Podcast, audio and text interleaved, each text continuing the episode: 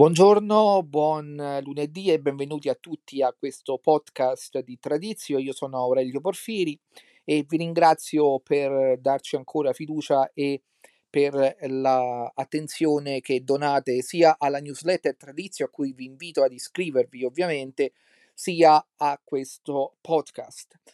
E, allora, oggi voglio parlare di un argomento, il titolo come avete visto è un po' particolare, tradizionalismo estremo, perché voglio parlare appunto di un argomento che mi è venuto in mente quando ho fatto il podcast con il vescovo Athanasius Schneider e a cui ho chiesto quale dovrebbe essere l'atteggiamento della Chiesa nei confronti di quel tradizionalismo che eh, è al di fuori di quella posizione che noi chiamiamo eh, riconosci e resisti, cioè di coloro che riconoscono eh, il eh, presente pontefice, cioè Papa Francesco, e che però resistono alle derive eh, della Chiesa eh, attuale, della Chiesa dei, degli, dei decenni recenti. E questa è la posizione molto ampia che include anche per, per esempio la eh, fraternità di San, Pie, eh, di San Pio X, eh, però insomma include anche altri, altri movimenti tradizionalisti. E, ehm, e ma ci sono alcuni eh, movimenti che sono al di fuori di, di questa posizione. Uh, io lo dico eh, in principio, uh, non mi piace essere definito tradizionalista, però certamente uh, anch'io vedo che eh, ci sono delle derive molto importanti e molto gravi nella Chiesa postconciliare e, e, pur riconoscendo che il Papa è Francesco, mi rendo conto che la situazione è veramente eh, difficile e, eh, e, e, problematica anche. Allora, eh, al di fuori però di questo eh, ci sono dei, ehm, dei movimenti, de, de, dei gruppi anche abbastanza consistenti, eh, forse se non consistenti in Italia, ma sono consistenti in altri paesi, che eh, hanno una uh, posizione, diciamo, dottrinale eh, completamente fedele alla dottrina cattolica eh, tradizionale, però hanno delle tesi teologiche che, pur ovviamente riconoscendo in pieno il ruolo del papato, hanno dei problemi con gli ultimi papi o con l'ultimo papa in un caso. Allora, eh, comincerei da appunto i sedevacantisti che eh, ritengono che eh, dopo eh, Pio XII ehm, non ci sia stato un altro eh, papa eh, validamente regnante, quindi questo è il, il sedevacantismo totale. C'è poi il sede privazionismo che si basa sulla tesi elaborata dal teologo eh, domenicano eh, Gérard Delorier, eh, che ehm, è più sfumata in questo senso, cioè dice che eh, sulla cattedra di San Pietro eh, il, il pontefice, i pontefici dopo eh, una certa data sono pontefici solo materialmente, ma non formalmente. Ecco, questa è la, è la tesi di Cassiciacum o Cassiciacum come volete eh, pronunciarlo. Eh, poi adesso negli ultimi anni c'è la tesi definita eh, quella del benevacantismo, così questo nome, cioè che la rinuncia di Benedetto XVI non è, non è valida, non è stata eh, fatta validamente e quindi ancora lui è il vero Papa e quindi di conseguenza Francesco, per quelli che seguono questa uh, teoria, eh, è un antipapa. Uh, questa teoria è ehm, propugnata eh, specialmente da eh, Don Minutella e dai suoi seguaci e, ed è teorizzata in molti scritti e video dal giornalista di Libero Andrea Cionci. Allora, ehm, con eh, Monsignor Schneider eh, parlavamo di quale deve essere l'atteggiamento da tenere nei confronti di eh, coloro che ehm, hanno questo tipo di, eh, di attitudine nei confronti della Chiesa. Perché eh, la Chiesa negli ultimi anni ci ha insegnato che l'ecumenismo insomma deve essere qualcosa eh, quasi come una specie di nuovo dogma, no? Eh, se noi leggiamo uh, la nostra etate, eh, vediamo che dice che la Chiesa Cattolica nulla rigetta di quanto è vero e santo in queste religioni non cristiane. Esse considera con sincero rispetto quei modi di agire e di vivere, quei precetti e quelle dottrine che, quantunque in molti punti differiscono da quanto essa stessa crede e propone, tuttavia non raramente riflettono un raggio di quella verità che illumina tutti gli uomini. E poi alla fine del, diciamo, di questo paragrafo della nostra etate si dice che eh, sempre rendendo testimonianza alla fede e alla vita cristiana,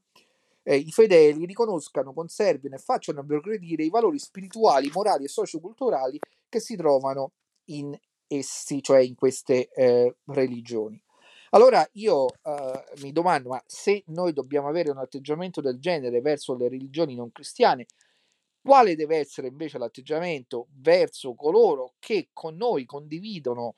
tantissimo della fede, eh, eccetto, e non dico che questo non sia importante, il, eh, così, il, l'atteggiamento verso il, l'istituzione eh,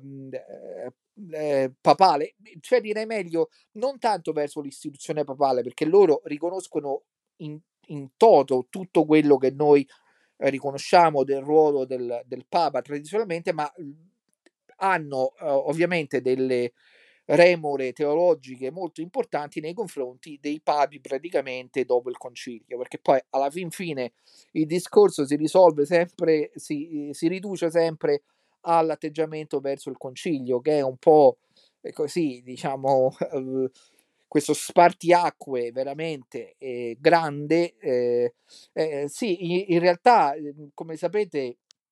per quanto riguarda l'interpre- l'interpretazione del concilio, no? c'è stato un, un, discorso molto ampio sull'ermeneutica del concilio, no? c'era eh, l'ermeneutica portata avanti eh, specialmente da Benedetto XVI, da Monsignor Marchetto, che eh, de- definiva appunto eh, che era chiamata e che è chiamata ermeneutica, ermeneutica della continuità, cioè che il concilio va, i documenti del concilio vanno comunque letti in continuità con la tradizione precedente, mentre c'è stata invece un'ermeneutica della rottura che un po' fa cavo a quella che viene definita la scuola di Bologna, per cui appunto il concilio apre proprio una nuova pagina della storia della Chiesa. Ecco, devo dire che eh, eh, in un certo senso eh, questi eh, che si rifanno a questo tradizionalismo estremo un pochino eh, sposano più stranamente la, la, la teoria del,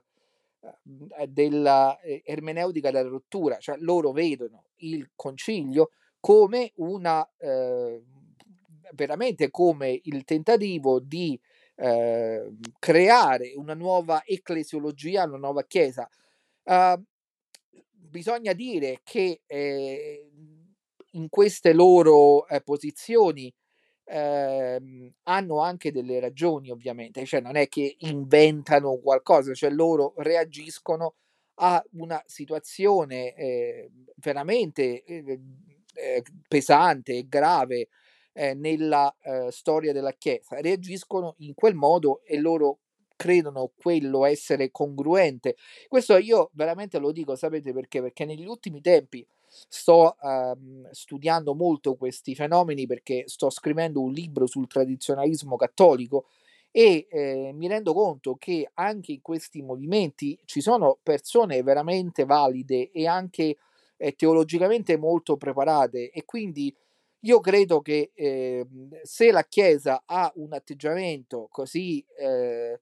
accogliente nei confronti delle religioni non cristiane, quanto più dovrebbe avere un atteggiamento estremamente accogliente e attento anche a questi gruppi, per quanto mi rendo conto che spesso i rapporti fra la Chiesa ufficiale e questi gruppi sono difficili, perché eh, certamente eh, c'è una grande diffidenza da una parte e dall'altra. Però credo che questo argomento, cioè quello dell'atteggiamento della Chiesa ufficiale verso i gruppi del chiamiam- chiamiamoli simpaticamente del tradizionalismo estremo, ma ripeto, è un nome simpatico,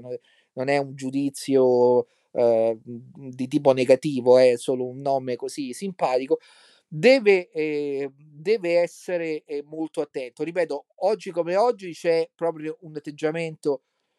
di diffidenza e mh, mhmm, diciamo di apparente non comunicazione, mentre c'è comunicazione con eh, so, la fraternità di San Pio X che ovviamente ehm, un po' è, è, più riconoscibile in quel movimento di riconoscere i sisti di cui parlavamo prima, con questi altri gruppi che però cercano di professare comunque la fede cattolica e ci sono molti fedeli in questi gruppi che cercano di professare la fede cattolica nella sua interezza, invece il rapporto mi, ufficialmente almeno mi sembra interrotto. Poi quello che succede sotto uh, l'ufficialità ovviamente eh, io non posso saperlo. Però ecco, eh, credo, spero che eh, ci sarà un nuovo atteggiamento nei confronti di questi gruppi e ci sarà un tentativo come viene fatto per i protestanti, per gli ortodossi e per, tutti, eh, e per tutte le religioni non cristiane, eh, quindi ovviamente nel caso dei, dei, protestanti e gli ortodossi, che sono eh, confessioni cristiane, eh, c'è una uh, vicinanza maggiore, ma questo tentativo viene fatto verso l'ebraismo, eh, l'islamismo, il, il, il, il, buddismo, insomma, verso tutte le religioni non cristiane. Allora spero che eh, sarà possibile avere un atteggiamento nuovo anche verso questi gruppi che, ripeto, cercano soltanto di professare la fede cattolica eh, in un modo pieno e integrale. Quindi, in un certo senso, eh, bis- bisognerebbe accogliere questo loro tentativo e cercare di capire come eh, camminare insieme, cosa che, ripeto, non è facile perché c'è diffidenza da entrambi i lati, però eh, questa diffidenza, come ci insegna la, eh, la, pedagogia del dialogo, deve essere in qualche modo superata.